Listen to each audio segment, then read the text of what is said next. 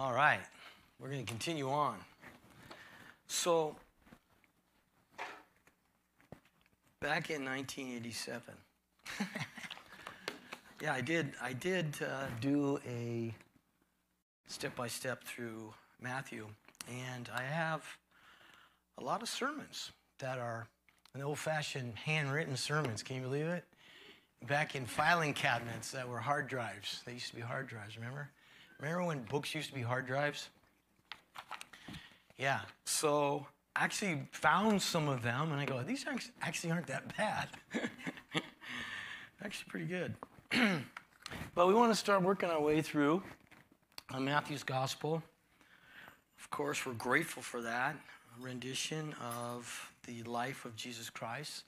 As we begin this brand new year, why not begin at the beginning and go through? You know? What else are we going to do? So we want to go deep into the this treasure chest.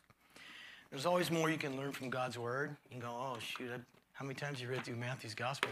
In fact, you can listen to it. Amazing, you know, everything's online. You can just turn it on, listen to it. So I've already listened to it one and a half times and portions of it over and over again just to get a feel for it again. But uh, it's so easy. But there's always more to learn. We're like little kids at the beach with a little plastic bucket trying to empty the ocean into a little hand dug pit thinking that you've got somewhere. The Bible is such an amazing book. It's so deep. No matter how much you know, it's just deeper and deeper, and there's no end to it. And I've been studying a long time, and I'm finding all kinds of new things. So I still want to do the Sunday school class I was telling you about, but I found so many new things that I have to uh, incorporate. Just so much fun stuff. It's just going to be amazing. And so we'll start that soon. And the purpose of that would be uh, you know, after church on Sunday, I know a lot of people hang around, but even if you didn't, we'll be able to film it, leave it on video so you can watch anytime you want.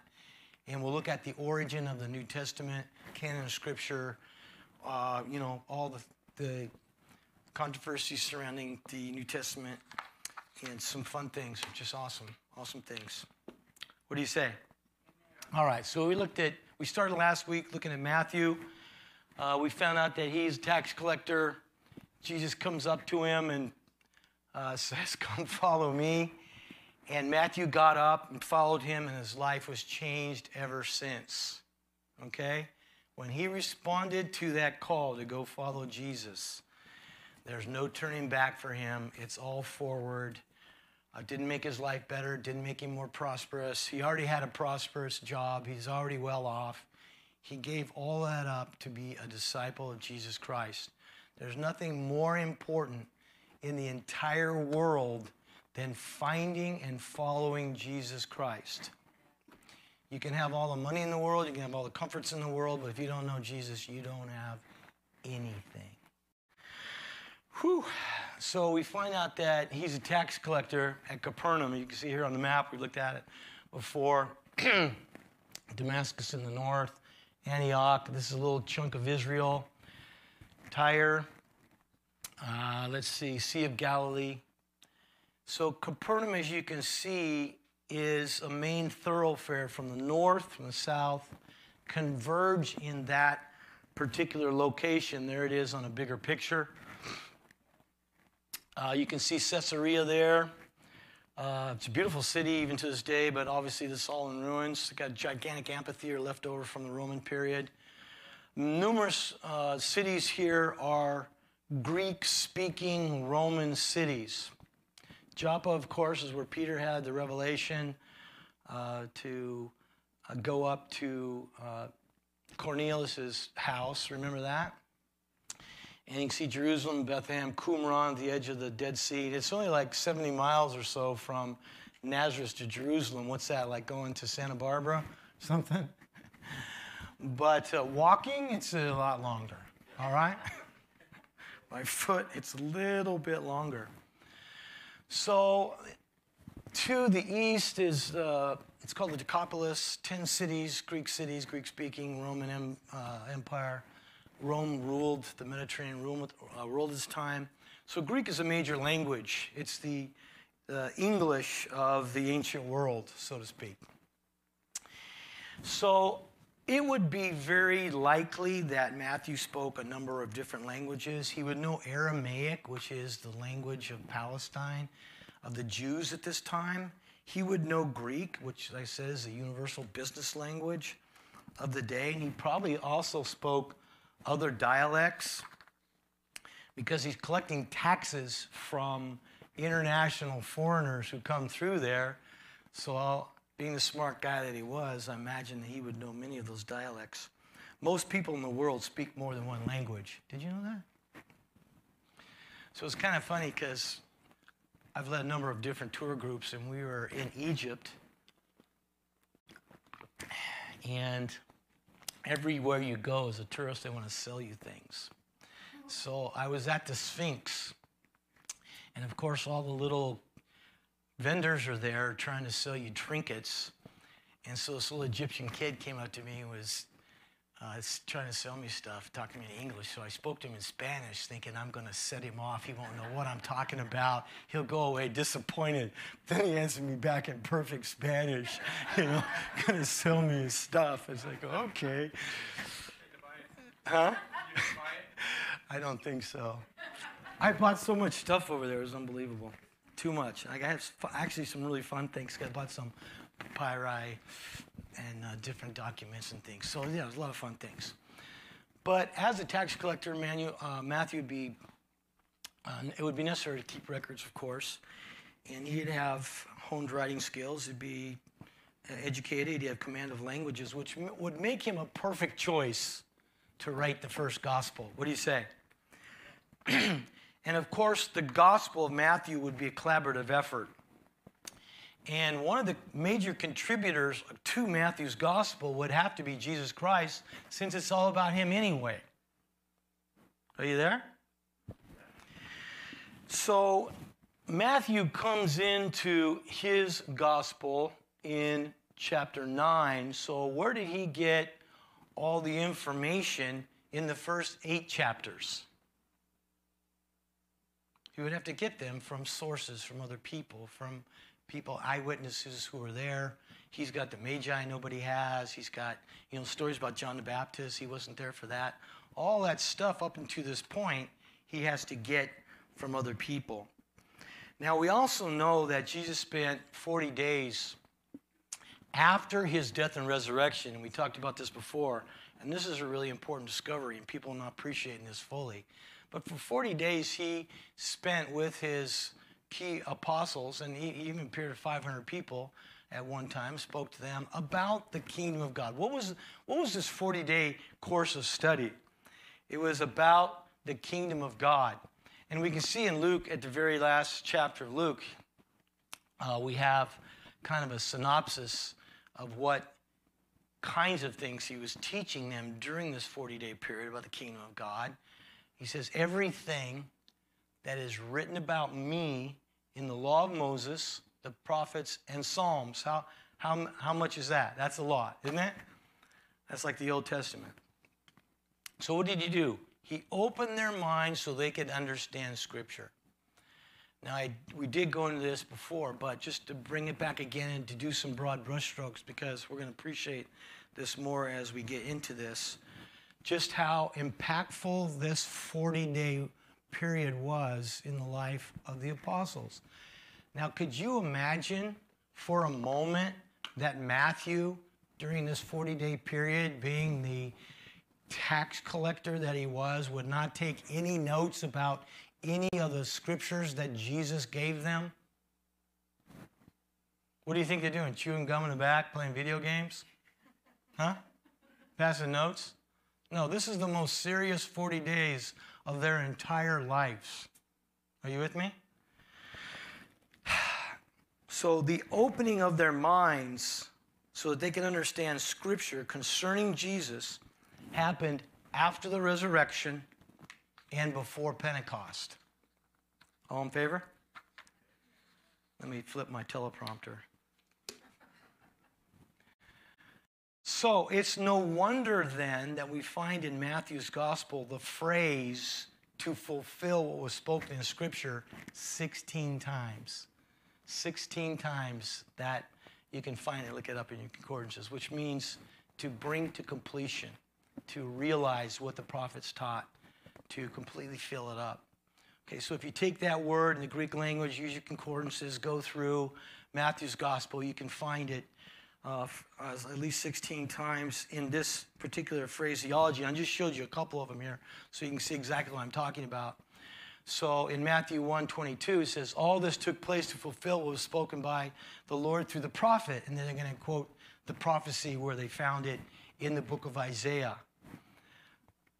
And then Joseph took the child at night and uh, left for Egypt, flight into Egypt, they call it.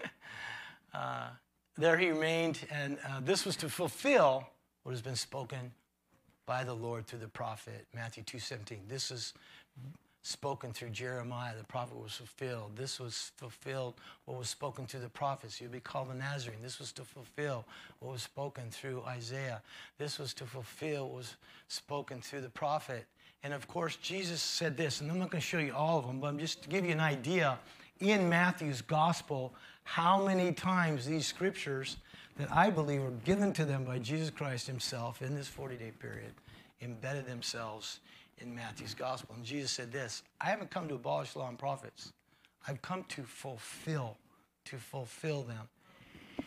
He is the fulfillment of all of those prophecies that deal with the Christ. So, Matthew's gospel is very Jewish, and of course, written from a Jewish perspective in the Jewish language. What else would you expect? right?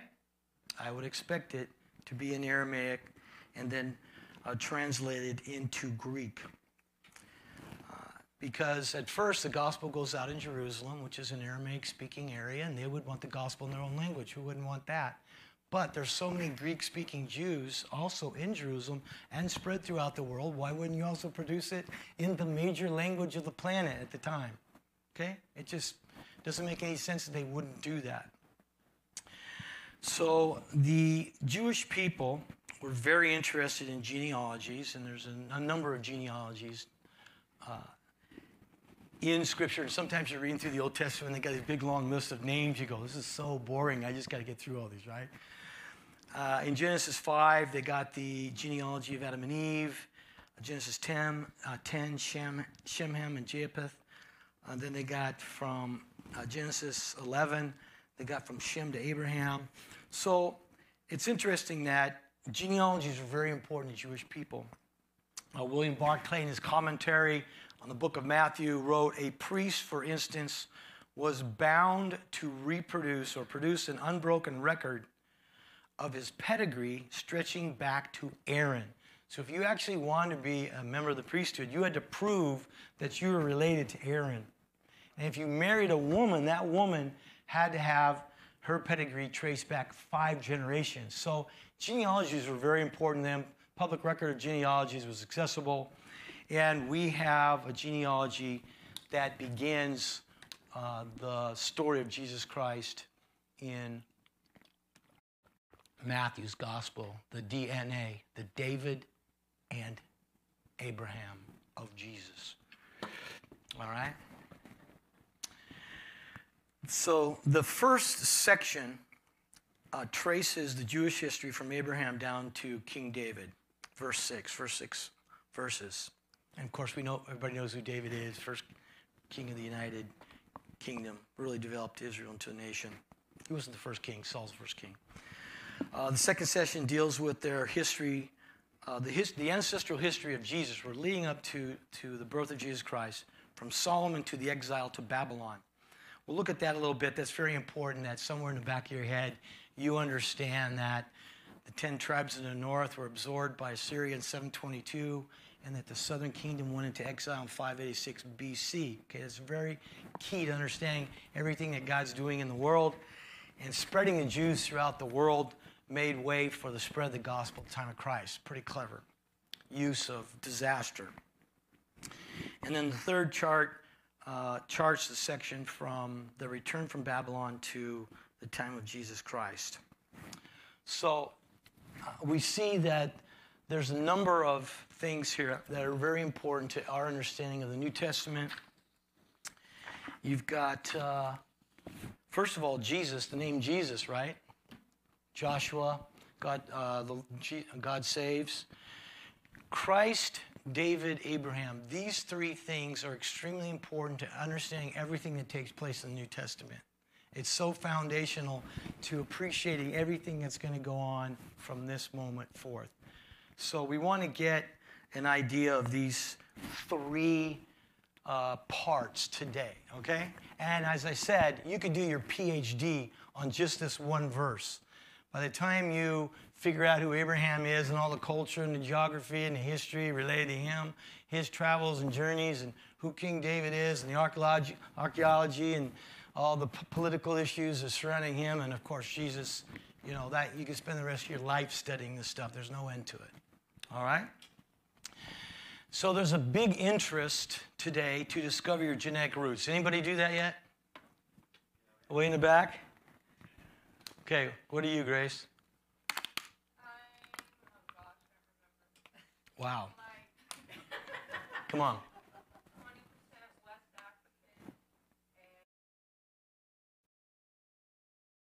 Irish, an Irish African. That's great.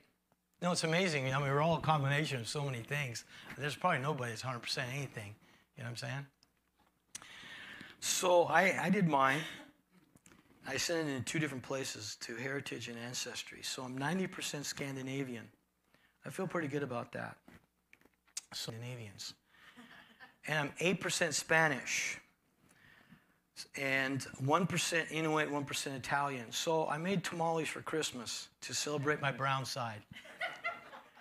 and I'm supposed to be related to Annie Oakley. All right? Yeah, believe it or not.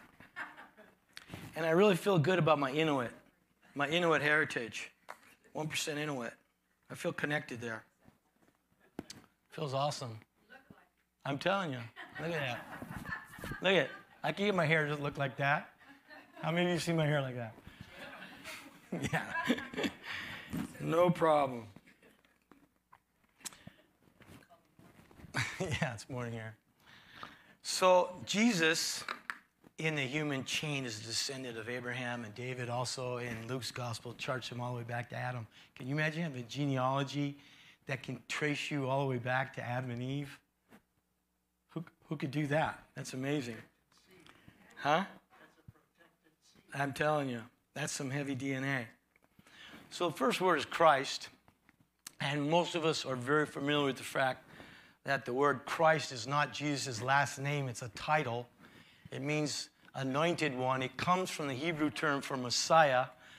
And when they translated the Bible into Greek, the Hebrew word for Messiah becomes Christos, which in English is Christ. So Messiah and Christ are synonymous terms. They mean the same thing. You can use them interchangeably.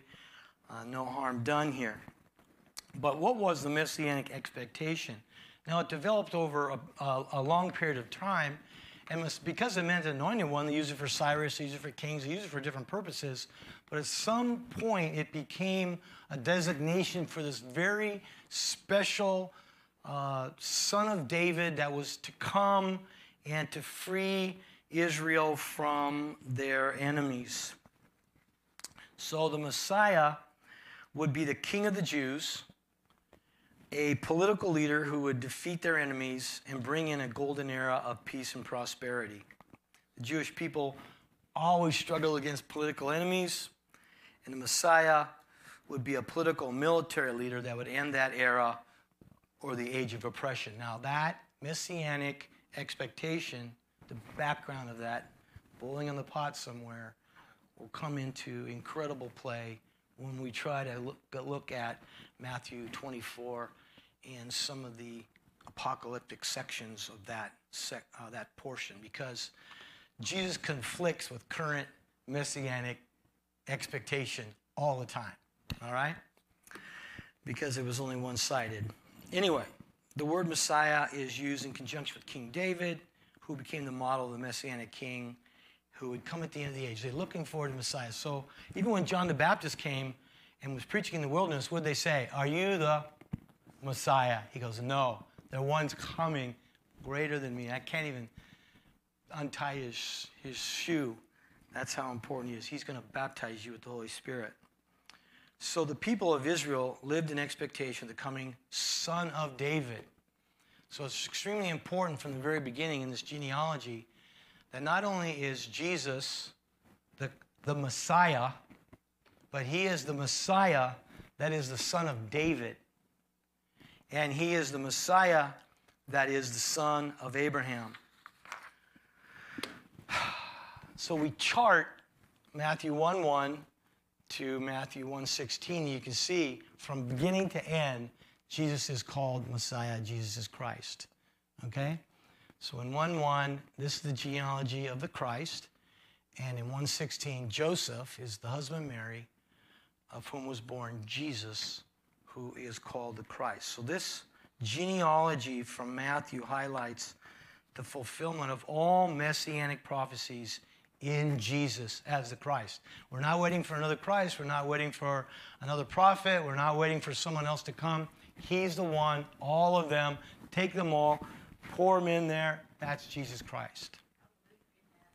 And it's significant that there's only one person in the entire world that could fulfill all the messianic prophecies that have been piling up and accumulating for thousands of years. The prophecies contain the exact picture of the coming Messiah and are full of divine truth. And so, like I say, it accumulates to the point where uh, there's no mistake that can possibly be made. They can only apply to Jesus. So, are you excited about that? So, if you think about the Bible, this big old thick book, it wasn't always one book, was it? It was 66 individual pieces that have come together to form this, written over, you know, 1,500 years. Can you imagine anything in your hands that exists from 3,000 years ago, guarded and kept, subject to corruption, subject to wars and pestilence and lies and cheat, that we have this doc. What, what other book is like this? Who, who in what culture has this? This is the only one of its kind like this. Can you imagine? And they kept these prophecies faithful, faithful, copied, copied, copied, transmitted, transmitted faithfully until we get to the time of Christ and we go, oh yeah, he's the he's the guy. He's that one. And the more you study the Bible, the more amazing it becomes. And it's a human book, isn't it? Sure, it's got human frailties. But the story is good. It tells the story accurately and completely. And Jesus fulfills those things. He is the seed of Abraham. He's also the son of Eve from Genesis 3.15. We look at that often here, where God said, I'm going to send a son born of the woman who's going to crush the head of the serpent. He is that son. He is that seed. He's the seed of Abraham. He's the seed of David. He's the royal Messiah. He's the righteous branch of David. Jesus is Lord, our righteousness. So, as we look at a couple of messianic prophecies, not a lot of them, because there's plenty, but just a couple. What do you say? Thank you. So the Lord says, The days are coming when I'm going to do this. I'm going to raise up to where? To whom? David, King David, a righteous branch. Now, Jeremiah is about 600 BC, David's about 1000 BC, okay? So this is much after David. But God says, I'm going to raise up a king from the line of David who will do what is just and right in the land. Wouldn't that be a miracle? Wouldn't you look forward to that? What do you say? Wouldn't that be great to have leadership that was just and right? Not today. So in Jeremiah 23 6, it says, The name by which he will be called the Lord our righteousness, which is Yahweh Tsidkenu. Yahweh, the Lord, is the sacred name of God and is applied to the Messiah or this king in the line of David. So, this coming king from the branch of David is going to be called the Lord. How significant is that? God's going to raise up a king from the line of David and be called Yahweh. And the Spirit of the Lord will rest on him. Check it out. and this is in Isaiah, now it's 700 years before Christ or so.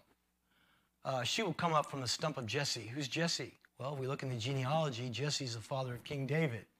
So from Jesse, the father of King David, this branch will bear fruit. And check us out. The Spirit of the Lord will rest on him, the Spirit of wisdom, the Spirit of counsel, the Spirit of knowledge, and the fear of the Lord.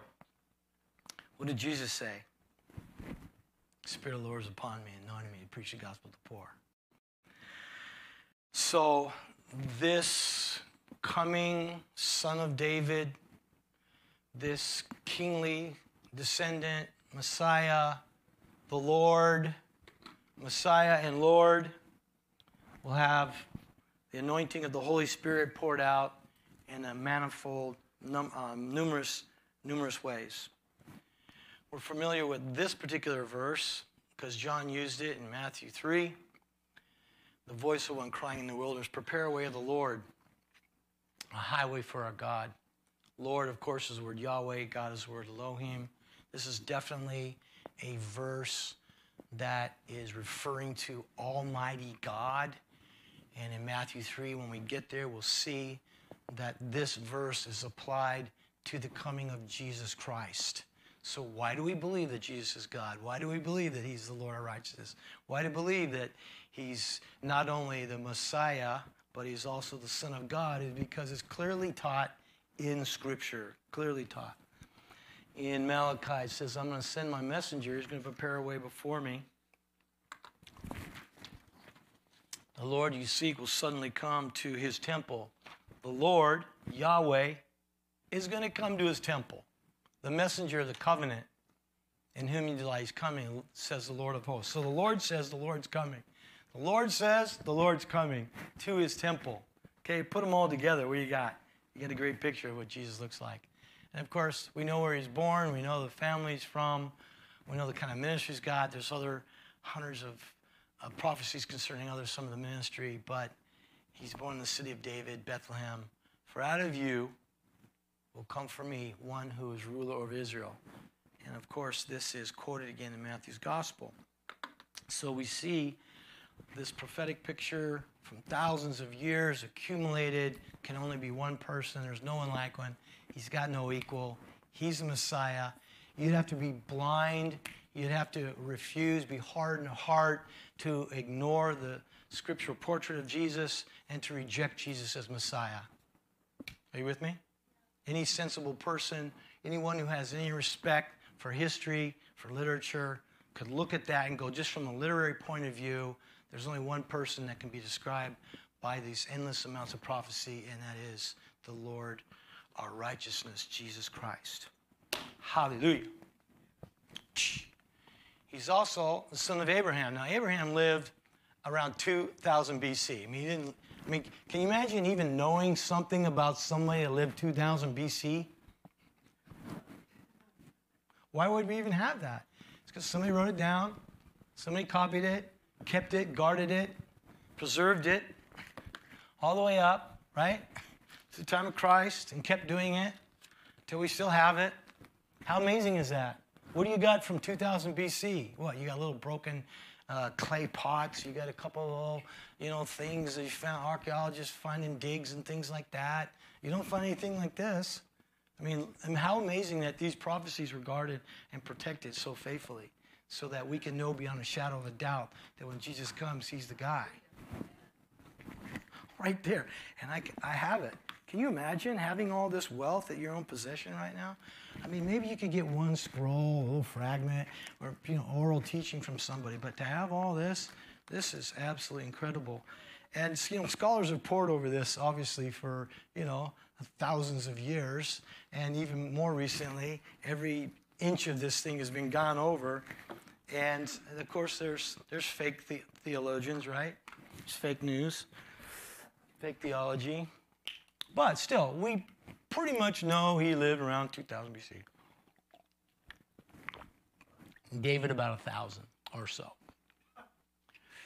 So from Matthew 1 1 to King David is about a thousand years. Six in six uh, verses. You just, you just went through a thousand years in six verses. 1 1 to 6. So when you read the genealogy, just remember how compact it is.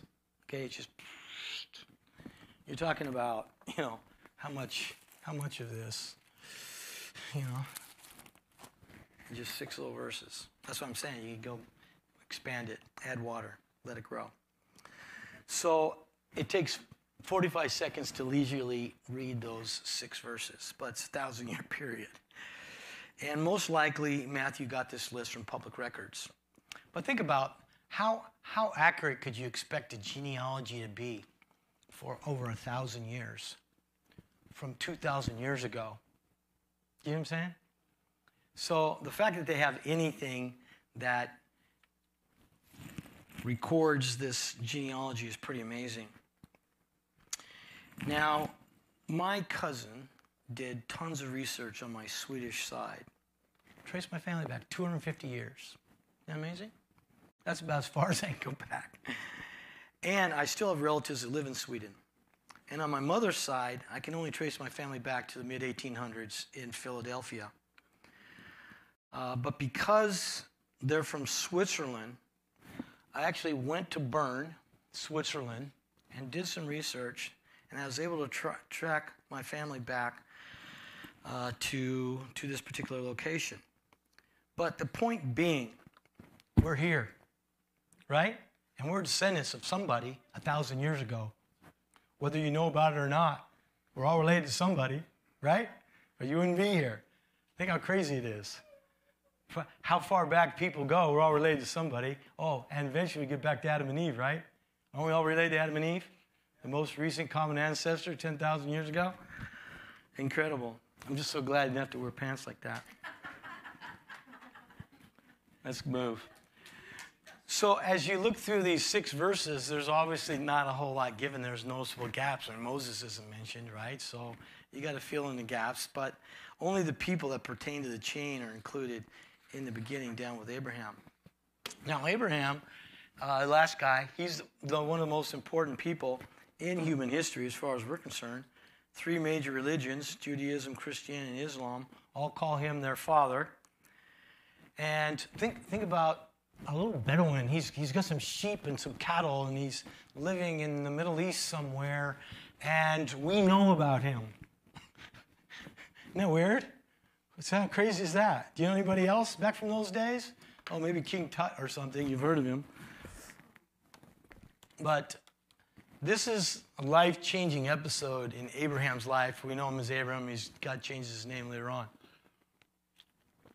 He's known by two names. But he says, uh, Here's what I want you to do leave your country, your people, your father's household, go to the land I'll show you. I did a whole sermon on this 13 years ago. It's still good. Not going to do it now. This is a major change in his life and a major step of obedience. And again, as soon as he steps out the door, his life has changed forever, right? There's no going back. As soon as Matthew gets up from the tax booth, no going back. And so, if you think about God at work since before the creation of the world. How old's God? You know, what, 15 billion years? Who, who knows how old he is, right? He's older than time. We get to be a part of this history. What an honor, what a privilege. So when God calls you, you go. How many, how many people have that opportunity? Abraham had that opportunity. God met with him and called him. And God says, Look it, I got some stuff. I'll make you. You remember when he called the apostles, what he said? I'll make you fishers of men. So God is in the business of making and remaking, and restoring and uh, directing, isn't he? I will make you. This is one of the great things about God is that in our partnership with him, he will take us places and cause things to happen in our life that we could not possibly even dream of. I'll make you a great nation. You kidding me? He's got some cows, some sheep, you know, some stuff like that. He, he can't even imagine what that would look like. I'll bless you. I'll make your name great. I'll bless those who bless you. That's a good thing. Whoever curses you, I'll curse. all people on earth will be blessed through you. Now, this is a very significant promise that gets repeated in the New Testament. And it's, it's the Abrahamic blessing. And we want to be a blessing. We want to receive this blessing of Abraham, and we want to pour this blessing out to the nations. That's pretty much it, right? It's not complicated. Get the blessing of God, be a blessing. Some people, wherever they go, make people happy. Some people, whenever they go, make people happy. So, Haran up in the north, uh, big journey down. It's, it's, I can't even imagine what that would be like taking your whole family and going, let's go for a hike. they ended up in Egypt. It was, it was a terrible story. but he's, I mean, plus, he's 75 years old. He's as old as Bob. Can you imagine Bob and Rosella walking 800 miles with all your family and friends? To go to a strange unknown land. Go to a land I'll show you. Could you like give me a little something on the map first? No, just just go. Just go. And it's kind of that way, right? God will open a door, another door, and another door, and you know, I mean, even how you know, I end up in Malawi, it's like I didn't. That wasn't the first place I went, but these, this one led to that, and something led to something else, and then God works and shapes, and then there you are. You're, you're where you're supposed to be. and then poor Sarah, he's got to drag her along with him. That's got to be hard. But he believed God, right? He believed in God, believed what God said. Uh, he left as the Lord told him, 75 years old, took his wife, all his stuff, and they set out for the land, the promised land, and they arrived there. And then we're going to skip like 25, 24 years. all kinds of, of interesting stories. So, like I say, there's a lot to Abraham, but we just want to see how he figures so importantly in the New Testament. So he's 90, he's 99, he's almost 100. And the Lord came to him and says, Hey, I'm, I'm God, remember me? Yeah. Be blameless, which is all God ever wants anyway, right? This is before temple, before journeys, before food laws, before priests, before uh, you know, sacrifices. He says, look at just do what's right, walk blameless before me. Isn't that amazing? And this is also important for us to remember because in the New Testament, we're always going back to Abraham. We're not going back to Moses, okay? So there's a messianic movement today, a lot of Jews becoming uh, uh, messianic Jews, born again Jews, and there's a lot of people who are want to replicate some of the practices of Moses, it's fine, do all that, right? We want to do Passovers, we want to celebrate the Jewishness of our faith. That's great. But they're not requirements. You're not holier because you do it or less holy because you don't. This is why they're honoring Abraham for his naked faith. He believed what God said and he obeyed God, and it was credit to him as righteousness. And it's the faith of Abraham that we go back to the simplicity of following God, walking with Him wherever you are, whatever you're doing, you and God do it together. All right, it's extremely important. Appreciate everything that's going on. I got a little menorah, like to light them. Uh, been to Israel a number of times. Appreciate everything that goes on over there. Ultimately, it's you and God. All right? Nothing else. I don't need anything else.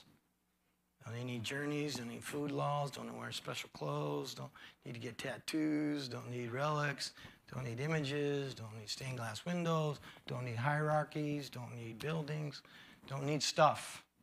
Okay? What you need is faith in the Lord Jesus Christ. Can I get amen? Very, very important.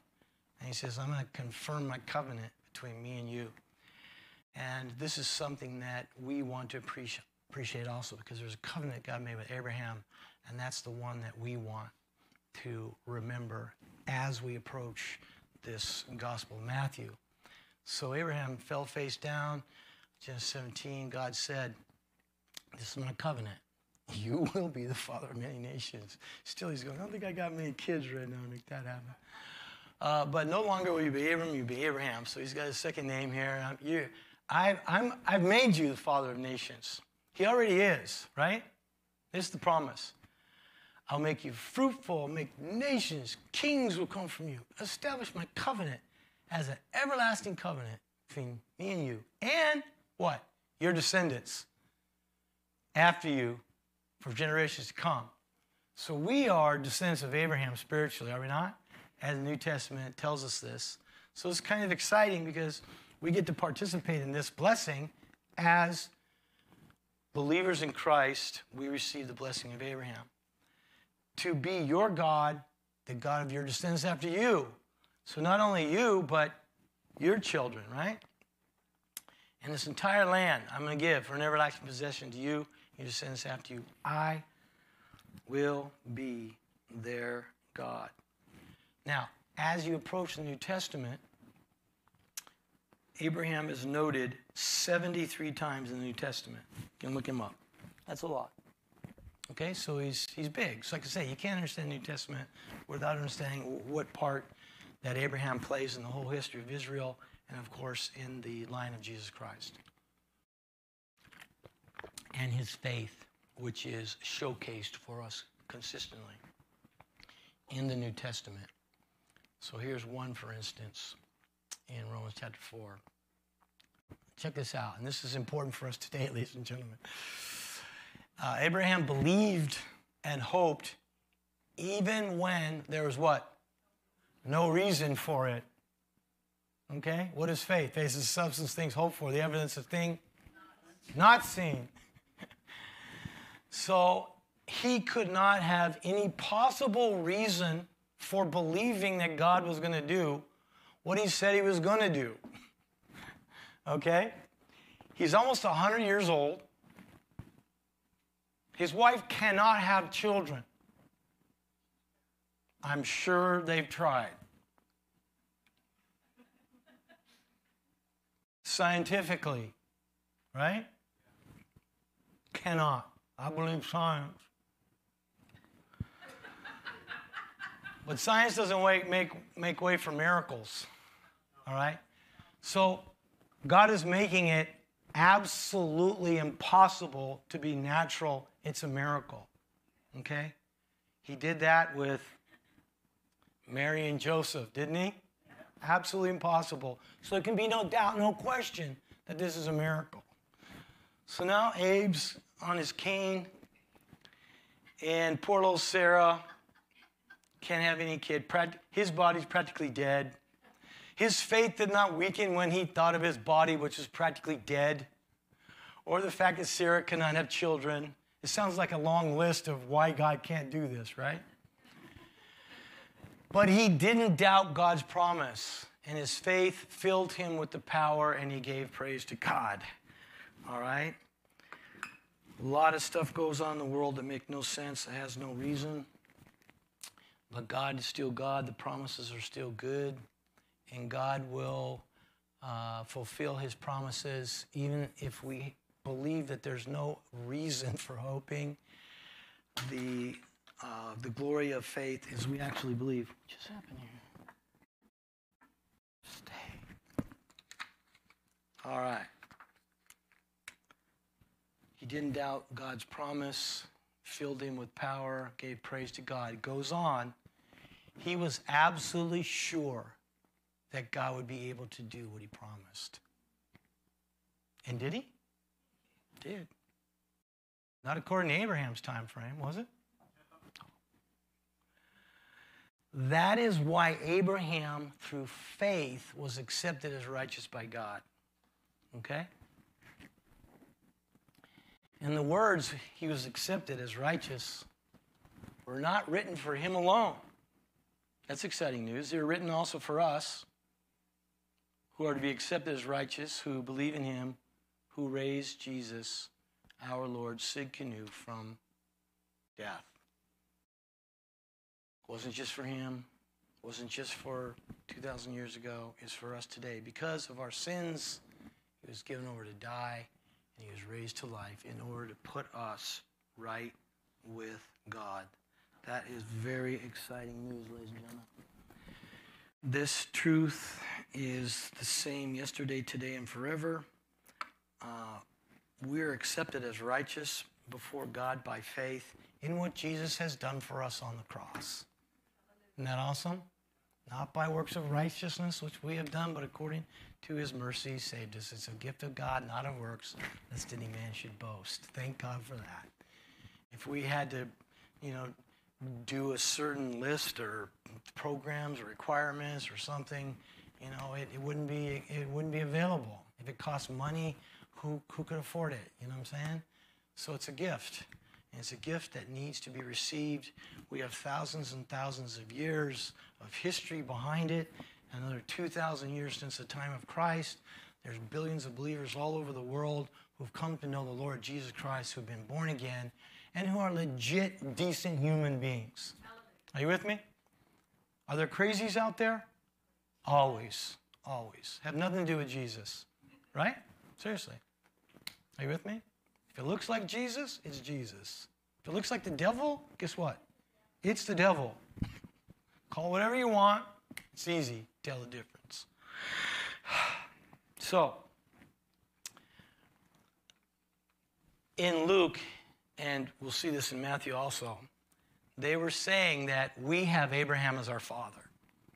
So they felt like in the time of Christ that that's their mantra, that's all they had to do was just to say, hey, I'm really Abraham, right? I'm part of the elect of God. Well, if you're part of the elect of God, then act like the elect of God, right? Bring forth fruit that shows you're a legitimate player with faith.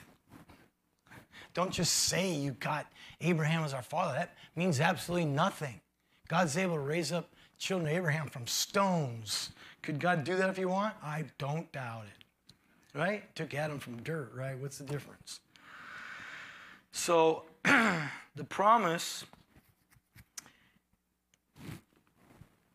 to be a child of Abraham is to the Gentiles by faith in Jesus Christ. Okay? The promises were spoken to Abraham and to his seed. Scripture doesn't say the seeds, meaning many people, but to your seed, meaning one person who is Christ. And he who supplies the Holy Spirit to you and works miracles, he does it by hearing of faith, not by works of law. Anybody, anybody can do the law, right? Not everybody can have faith.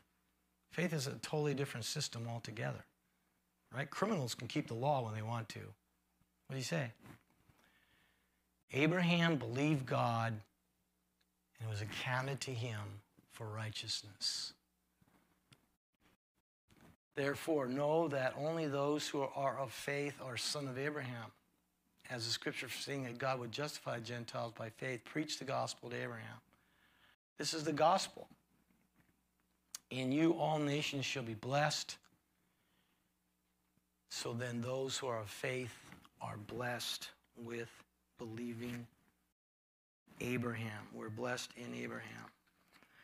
So you can see why Matthew starts out there, why it's so important that we understand Christ, David, Abraham, son of David, is a title used for Jesus in Matthew's gospel more often than anywhere else. And we're very excited about that. Last one, promise. Uh, Paul is a servant of Jesus Christ. Did God, did God call Paul? Did Paul's life change? Did his future change? Yeah. When, when he met Jesus, what happened to him? we only know him because he responded to the call. Pick up your cross, follow me. Get out of your chair, follow me. Go to the place I'll show you. Paul was obedient. He was separated to the gospel, which he promised to the prophets and the scripture. So we looked at some of those, haven't we? some of the prophets in Scripture concerning his son, the Christ, our Lord, son of David, son of God, spirit of holiness, through the resurrection from the dead. Through him, we've received grace and gifts of apostleship for obedience to the faith among what? Nations. For his name, among whom you also are called of Jesus Christ. Amen. If you have responded to the call of Jesus Christ, all of this can be applied to you. Amen? Think about it. We get to enter the pages of history after the end of this book, right? We get to write our own story. We get to participate in bringing the gospel to the nations to be a blessing to as many people as possible, your family, your nation, and to the world. And so, what we want to do this year is be that blessing. What do you say? How many of you responded to the call of Jesus? Raise your hand. Say, Lord, here am I. Here am I. Send me. Father, we just come before you right and raise them both up. Lord, we just praise you right now. We thank you for including us in your remarkable history of, the, of your Savior, Jesus Christ, your Son, Jesus Christ. The name above all names. Uh, every knee shall bow and every tongue shall confess that Jesus is Lord. We confess that today. We want you to be our Lord. We're grateful. Lord, we want to respond to your call. We want you to make something of us, something with us, to working together with the power of your Holy Spirit. And we pray for this year, Lord, that it'll be an awesome year, productive year, as we respond to your voice and your call. In Jesus' name, amen. All right. That's it.